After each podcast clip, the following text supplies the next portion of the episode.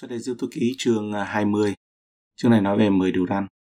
Chủ yếu và trong sự chuẩn bị ta thấy à, có thể chia ra làm à, 3 phần. Hôm nay chúng ta đi phần 1. Chúng con cầu nguyện. Xin thần linh này cũng soi dẫn cho chúng con. Làm sống lời Ngài cho chúng con. Trong danh của Chúa Giêsu Christ. Amen.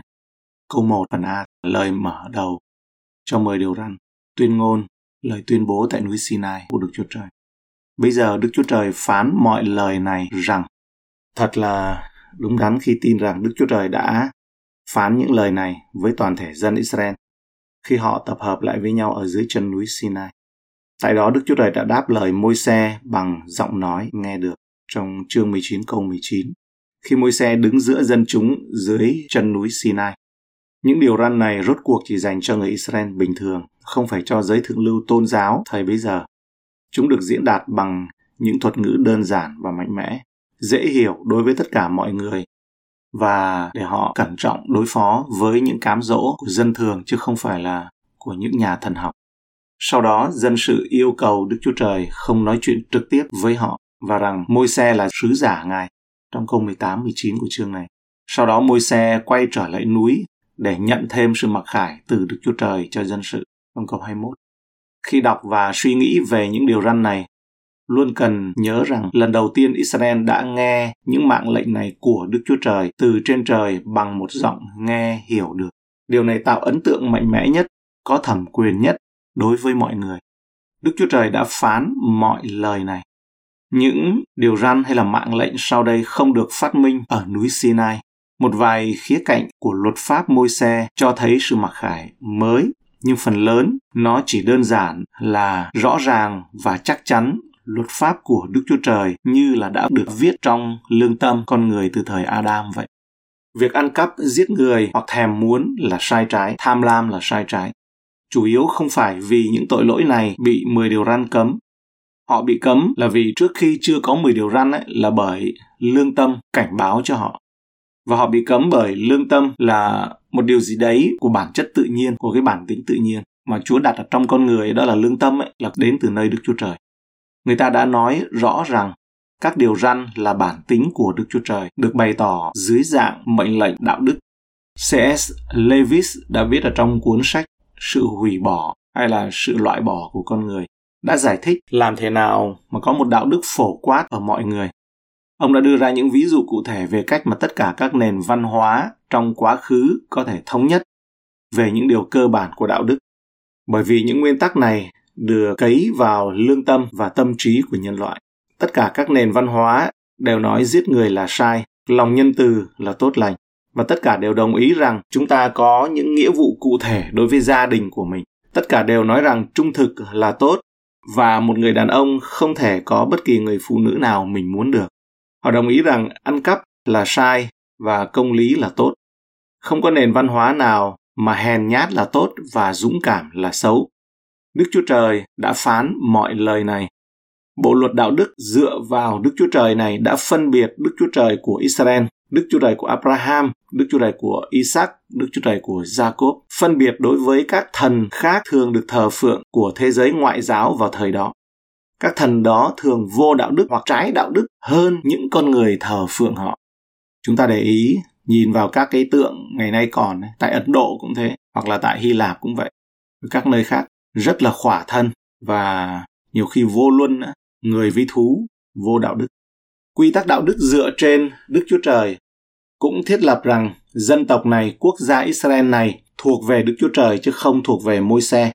Đây không phải là luật của môi xe, mặc dù chúng ta thường gọi nó như vậy một cách tình cờ. Đúng hơn, đức chúa trời đã phán tất cả những lời này và môi xe cũng như bất kỳ người nào khác không bao giờ nghĩ về mình như vậy. Đức Chúa Trời là trên hết và luật pháp của Ngài đã và đang là sự thể hiện ý muốn của Ngài. Bộ luật Hammurabi cùng thời đó, đó là một bộ luật đưa ra những cái điều luật nổi tiếng, có một số điểm tương đồng giữa 10 điều răn, luật pháp của mối xe và bộ luật Hammurabi. Nhưng sự khác biệt thậm chí còn sâu sắc hơn, nổi bật hơn. Trong khi Hammurabi đề cập đến các vị thần của Babylon, nhấn mạnh rõ ràng là ông là vua và là người ban luật pháp giống như là đấng ban luật pháp. Tất nhiên là có quyền lực của thần thánh. Bộ luật Hammurabi bắt đầu từ trang này sang trang khác, nói về Hammurabi tuyệt vời như thế nào và ông đã thành tựu được bao nhiêu. Hammurabi rõ ràng là cao hơn luật pháp của chính ông đưa ra. Vì ông là hiện thân của luật pháp. Với môi xe thì không như vậy. Sự nhấn mạnh là rõ ràng. Đức Chúa Trời đã phán tất cả những lời này và không có người nào đứng trên luật pháp của Ngài. Đức Chúa Trời đã phán mọi lời này. Chúng ta cần Chúa chỉ bảo và hướng dẫn về mặt đạo đức. Mặc dù những nguyên tắc này phù hợp với lương tâm con người, cả cá nhân và tập thể, chúng ta cần biết rằng có một Đức Chúa Trời trên trời mong đợi một số hành vi đạo đức nhất định và sẽ có những hậu quả khi mà việc tuân theo hoặc không tuân theo những mạng lệnh này. Mười điều răn và tất cả là luật pháp của môi xe trong phần tiếp theo đây là một quy tắc đạo đức dựa trên Đức Chúa Trời. Nó không chỉ nói rằng một số hành vi nhất định là không khôn ngoan hoặc vô ích. Nó còn nói rằng Đức Chúa Trời ra lệnh cho chúng ta làm hoặc không làm những điều nhất định và nó nói hoặc ngụ ý nói rằng Đức Chúa Trời nhìn thấy sự vâng lời hay không vâng lời của chúng ta. Đức Chúa Trời đo lường sự vâng lời hay không vâng lời của chúng ta. Theo một cách nào đó, Đức Chúa Trời Ngài ban thưởng cho sự vâng lời của chúng ta và trừng phạt sự không vâng lời của chúng ta. Qua đây chúng ta thấy có ba chữ nổi bật đây, đó là Đức Chúa Trời nhìn thấy, Ngài đo và Ngài ban thưởng hoặc là trừng phạt. Chúng ta để ý nhớ lại là sự đo lường ấy, là một cái nguyên tắc hoặc là một điều rất thường thấy ở trong khải huyền ngài đo bàn thờ nếu như chúng ta nói thân thể mình là đền thờ của chúa thì chúng ta cần suy gẫm ấy là ngày đo đấy. Ngày đo đấy. Mà nếu mà đo ấy, thì câu hỏi là có những cái sự đo rồi cuối cùng đưa ra là tiêu chuẩn không đạt được không? Chú bảo là chim con khi mà đi dâng tế lễ là cần không tỳ không vết đấy đo đấy. Ông bà chúng ta nói là trời có mắt đức chúa trời nhìn thấy. Nếu không có quy tắc đạo đức dựa trên đức chúa trời rất khó hoặc không thể trả lời câu hỏi tại sao? Để đáp ứng bất kỳ nhu cầu đạo đức nào. Trong truyền đạo chương 7 câu 29 thì nói rằng Đức Chúa này đã dựng nên người ngay thẳng, song loài người có tìm kiếm ra lắm mưu kế. Con người tìm kiếm ra đủ điều để lách luật lương tâm và lách luật cả 10 điều răn của Đức Chúa Trời nữa. Ý tưởng về một quy tắc mà tiếng Anh gọi là moral code hay là mình có thể nói là mật mã của đạo đức ấy. Tức là Chúa đặt một cái mật mã là dựa vào Đức Chúa Trời dường như ngày càng trở nên ít phổ biến hơn. Mặc dù ý tưởng về quy tắc đạo đức vẫn còn mạnh mẽ, nhưng xu hướng ngày càng tăng rằng quy tắc đạo đức phải dựa trên ý thức bên trong của mỗi cá nhân về sự đúng hay là sai, tốt hay là xấu. Đó là tiếng gọi của trái tim, tiếng nói của trái tim, lời từ trái tim. Đây là một cạm bẫy sai lạc rất nhiều, đặc biệt là trong thời chúng ta ngày nay. Phim ảnh và lồng vào cái điều thiện và điều tốt từ con trẻ cho đến thanh niên thiếu niên đều nói về lời về trái tim. Thậm chí là khi mà trưởng thành, chọn nghề nghiệp cũng bảo là hãy chọn cái điều gì mà bạn thấy thích, bạn thấy tốt. Lời từ trái tim. Tốt hay xấu, tiếng gọi từ trái tim. Chứ nó không dựa trên những tiêu chuẩn do chúa đặt ra. Chúng ta cẩn trọng và cái này cần tách ra. Lời kinh thánh không nói như vậy. Ví dụ, cái phim rất là phổ biến, nhiều người xem ảnh hưởng đến cả con trẻ nữa, cả thanh thiếu niên nữa như là quái thú và công chúa. Tạm dịch sang tiếng việt là như vậy. Nói về một uh, nàng công chúa chạy thế nào đấy rơi rơi vào cái hang thỏ và sau đó là đi xuống hầm. Mà cái hang thỏ đây là nói về đi sang một cái cổng vô hình khác của một cái chiều kích vô hình khác nhé. Dưới đó thì gặp người sói gặp người sói. Và anh người sói này ấy thì do là bị biến đổi gen. Nhưng thật ra đây là hình ảnh nói lên một người biến đổi gen, một Nimrod tái xuất. Ban đầu rất là sợ hãi, nhưng mà sau đó theo tiếng gọi của trái tim ấy, thì cô ta đã yêu người sói này. Đó là theo tiếng gọi của trái tim. Một sự lừa dối. Ở trong Jeremy thì bảo rằng lòng người ta hay trái tim người ta ấy là xấu xa và dối trá hơn mọi sự. Ai mà biết được. Nhưng Đức Giêsu va ấy là đấng dò xét trong trí, thử nghiệm ở trong lòng và báo cho mỗi người tùy theo đường họ đi và việc họ làm. Có một sự thôi thúc dai dẳng để đưa ra quy tắc đạo đức riêng ngoài Đức Chúa Trời hoặc là sự mặc khải của Ngài. Mà đưa ra ấy mà không cần Đức Chúa Trời hoặc là bên ngoài cái sự bày tỏ của Ngài. Có một cái sự cám dỗ đó đưa ra những luật định mà không cần Chúa. Ngày nay là có một người máy tên là Zofia đã được ờ, một số quốc gia, quốc gia đầu tiên là Ả Rập Xê Út đã công nhận là quốc dân. Người máy Zofia sản xuất ở tại Hồng Kông. Vào cuối những năm 80, ông trùm truyền thông Ted Turner đề nghị thay thế 10 điều răn bằng 10 sáng kiến tự nguyện. Danh sách của ông Turner dễ thấy ở chỗ nó không đề cập đến Chúa hoặc tôn giáo theo bất kỳ cách nào. Đây là những sáng kiến tự nguyện của ông Turner muốn đẩy Đức Chúa Trời ra ngoài vòng. Chúng ta thấy cái này có antichrist không? Hay là có giống như là ngày nay đó là trật tự thế giới mới? Và năm 80 nhé. Tôi hứa sẽ có tình yêu và sự tôn trọng đối với hành tinh, trái đất này và các sinh vật sống trên đó, đặc biệt là đồng loại của tôi, là loài người.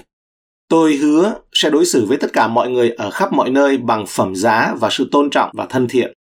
Tôi hứa sẽ không có nhiều hơn hai con hoặc không nhiều hơn điều mà đất nước của tôi quy định. Tôi hứa sẽ sử dụng hết nỗ lực mình, sử dụng hết sức mình để cứu những gì còn lại của thế giới tự nhiên của chúng ta ở trạng thái nguyên sơ và khôi phục những khu vực bị hư hại hoặc bị phá hủy nếu có thể. Chúng ta thấy Chúa bảo rằng ấy là với Noe là trời còn đất còn thì Chúa sẽ không làm lũ lụt nữa. Nhưng mà loài người ngày nay là ra sức để bảo vệ để không có bị nóng ấm toàn cầu, không có bị băng tan. Thay Chúa làm cái đó. Tiếp theo này, ông nói tiếp này. Tôi cam kết sử dụng ít tài nguyên để mà đừng có làm hại đến đất mẹ này. Tôi cam kết sử dụng càng ít hóa chất độc hại, thuốc trừ sâu và các chất độc khác càng tốt và nỗ lực giảm thiểu chúng Tôi hứa sẽ đóng góp những người kém may mắn hơn tôi, giúp họ trở nên tự lập, tự túc tận hưởng những lợi ích của cuộc sống tốt đẹp bao gồm không khí, nước sạch, thực phẩm đầy đủ, chăm sóc sức khỏe, nhà ở, giáo dục các quyền cá nhân. Tôi bác bỏ việc sử dụng vũ lực, đặc biệt là vũ lực quân sự và ủng hộ việc Liên Hiệp Quốc phân xử các tranh chấp quốc tế. Nên nhớ Liên Hợp Quốc, đó là tháp ba bên tái xuất đấy, là trật tự thế giới mới. Tôi ủng hộ việc loại bỏ hoàn toàn tất cả vũ khí hủy diệt hàng loạt hạt nhân, hóa học và sinh học. Tôi ủng hộ Liên Hiệp Quốc và những nỗ lực của tổ chức này nhằm cải thiện chung các điều kiện của hành tinh, nhắc Liên Hiệp Quốc. Và chúng ta thấy nó có những cái điều tốt ở trong này, nhưng loại bỏ Đức Chúa Trời và tự sức mình làm. Cái này nó rất là antichrist. Chúng ta tiếp tục. Đức Chúa Trời đã phán mọi lời này. Kinh Thánh cho chúng ta biết luật pháp là thánh là công bình và tốt lành. Roma chương 7 câu 12 nói vậy. Trong gia cơ chương 1 câu 17 nói rằng mọi ân điển tốt lành cùng sự ban cho trọn vẹn đều từ nơi cao và bởi cha sáng láng mà xuống. Ở trong ngài chẳng có một sự thay đổi cũng chẳng có bóng của sự biến cải nào. Những điều răn này là những món quà tốt lành đã đến với Israel và nhân loại tại núi Sinai. Mười điều răn là tốt lành bởi vì mười điều răn cho thấy những sự hướng dẫn đạo đức khôn ngoan và sự cai trị của Đức Chúa Trời. 10 điều răn đáp ứng nhu cầu của con người, của loài người về sự hướng dẫn đạo đức và cai trị. 10 điều răn cung cấp cho chúng ta một cách để mà học và dạy về đạo đức. 10 điều răn làm cho thế giới tốt đẹp hơn rất nhiều nếu như là tuân theo. 10 điều răn tốt cho toàn thể nhân loại. Một số luật của môi xe dành riêng cho dân Israel, nhưng 10 điều răn thì nó là phổ quát. 10 điều răn là tốt lành khi được đề cao và giữ vững làm chân lý. Ngay cả khi 10 điều răn này nó không được tuân theo hết, nhưng mà vẫn là đề cao làm lý tưởng. Nó vẫn là tốt. 10 điều răn ngay từ đầu và là trọng tâm của sự mặc khải của môi xe. Nó đã là từ ban đầu.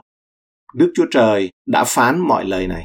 Điều này quan trọng và chúng ta phải biết và hiểu, tiếp nhận và tuân theo tất cả các điều răn này theo quan điểm hoàn toàn của Kinh Thánh bao gồm tất cả những phần còn lại của sách xuất Egypto ký về sau cho đến Tân ước.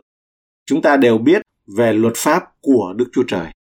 Mười điều răn không bao giờ được đưa ra với suy nghĩ rằng một người có thể được vào thiên đàng bằng cách tuân theo tất cả luật pháp một cách hoàn hảo hoặc đầy đủ. Giao ước mà Đức Chúa Trời lập với Israel tại núi Sinai lớn hơn nhiều so với luật pháp. Mặc dầu đó là khía cạnh đầu tiên và có lẽ là ấn tượng nhất của nó, một khía cạnh khác của giao ước là tế lễ hy sinh được ban cho vì cả Đức Chúa Trời và dân Israel đều biết rằng họ không thể tuân giữ luật pháp này một cách hoàn hảo và họ phải phụ thuộc vào sự hy sinh của tế lễ của một đối tượng vô tội để thay thế cho kẻ có tội, kẻ vi phạm luật. Theo nghĩa này, Mười điều răn giống như một tấm gương cho thấy Israel cần phải có của tế lễ hy sinh. Mười điều răn này cũng có thể được tóm tắt như Chúa Giêsu đã nói ở trong Matthew chương 22 câu 35 đến 40. Có một thầy dạy luật trong bọn họ hỏi câu này để thử Ngài. Thưa thầy, trong luật pháp điều răn nào là lớn hơn hết? Đức Chúa Giêsu đáp rằng, Người hãy hết lòng, hết linh hồn, hết ý mà yêu mến Chúa là Đức Chúa Trời ngươi.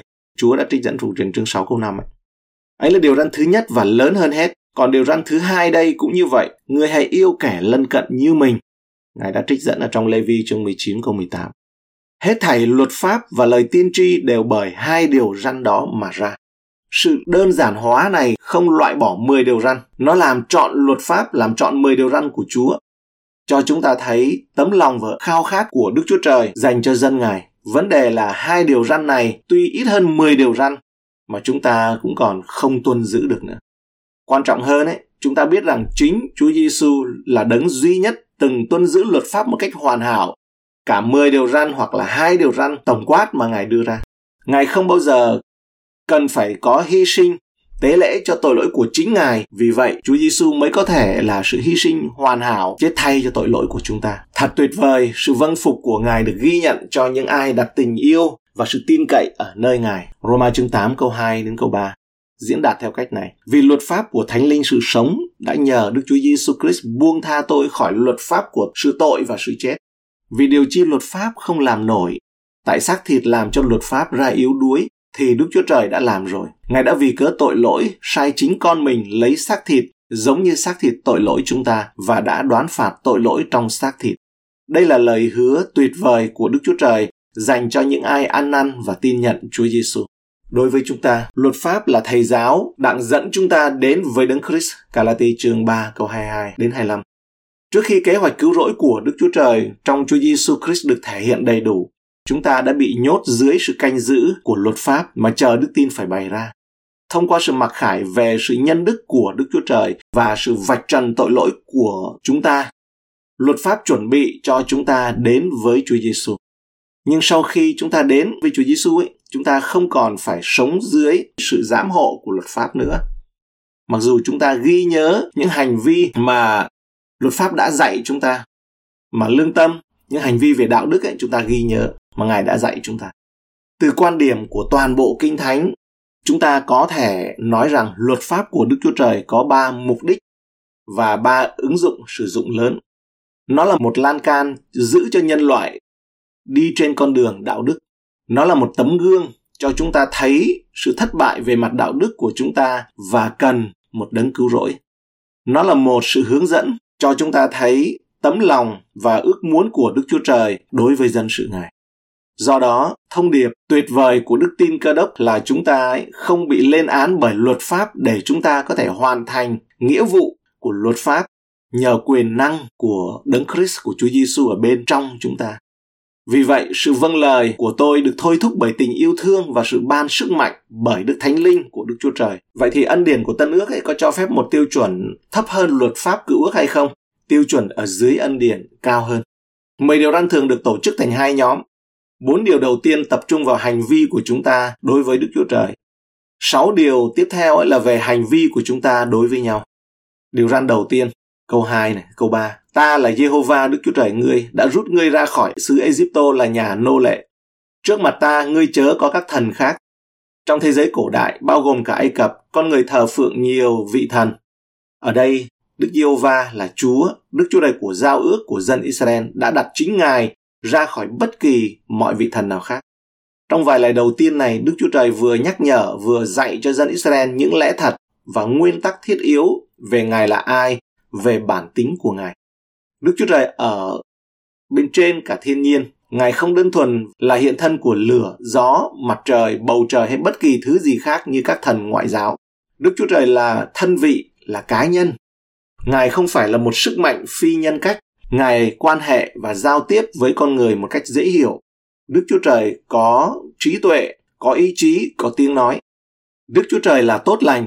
Ngài đã làm điều tốt cho Israel và bây giờ làm điều tốt cho họ khi đưa ra những điều răn này. Việc tuân giữ những điều răn này không chỉ làm vui lòng Ngài mà còn thực sự tốt nhất cho loài người. Đức Chúa Trời là thánh, Ngài khác biệt với những vị thần được cho là của dân ngoại và do đó Ngài cũng mong dân của Ngài hãy trở nên khác biệt. Có vẻ như cấu trúc của những mạng lệnh và giao ước này đã quen thuộc trong thế giới cổ đại. Hầu hết các học giả đều chỉ ra sự giống nhau giữa phần mở đầu lịch sử này.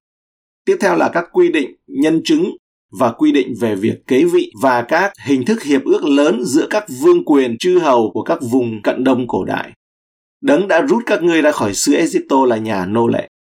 Trước khi Đức Chúa Trời truyền lệnh cho dân Israel, Ngài đã nhắc nhở họ điều mà Ngài đã làm và dạy họ. Đây là một nền tảng rõ ràng. Vì Đức Chúa Trời là ai và những gì Ngài đã làm cho chúng ta. Ngài có quyền bảo chúng ta phải làm gì và chúng ta có nghĩa vụ vâng lời Ngài. Đức Chúa Trời đã không ban hành một bộ luật cho con cái Israel khi họ đang bị giam cầm và nói với họ rằng nếu họ tuân theo điều đó thì Ngài sẽ giải thoát họ. Ngài đã đem họ ra khỏi xứ Egypto, ra khỏi nhà nô lệ, rồi ban cho họ luật pháp của Ngài. Chúng ta nhớ lại trong Gia cơ chương 4, khi các cơ đốc nhân sống trong xác thịt, yêu thế gian, là ngoại tình với Chúa. Câu 6 ấy, nhưng Ngài lại ban cho chúng ta ấy ơn lớn hơn, ơn lớn hơn nữa. Các phước lành của Chúa là chất kết dính, mọi sự giải cứu là một dây buộc với sự vâng lời. Trước mặt ta, ngươi chớ có các thần khác. Điều răn đầu tiên bắt nguồn một cách hợp lý từ việc hiểu Đức Chúa Trời là ai và Ngài đã làm gì cho dân Israel. Chúng ta nhớ ở đây Chúa không nói là các ngươi, mà là ngươi. Vì thế không thể có bất cứ điều gì qua mặt Chúa được hay là đặt trước Chúa được mà là phải lui lại sau. Và Ngài là Đức Chúa Trời duy nhất mà chúng ta thờ phượng và phụng sự. Chúa Giêsu của Satan rằng, hỡi Satan hãy lui ra. Ở trong Luca và Matthew, Luca 4 câu 8, Matthew 4 10 và 16 23, hãy lui ra đằng sau ta.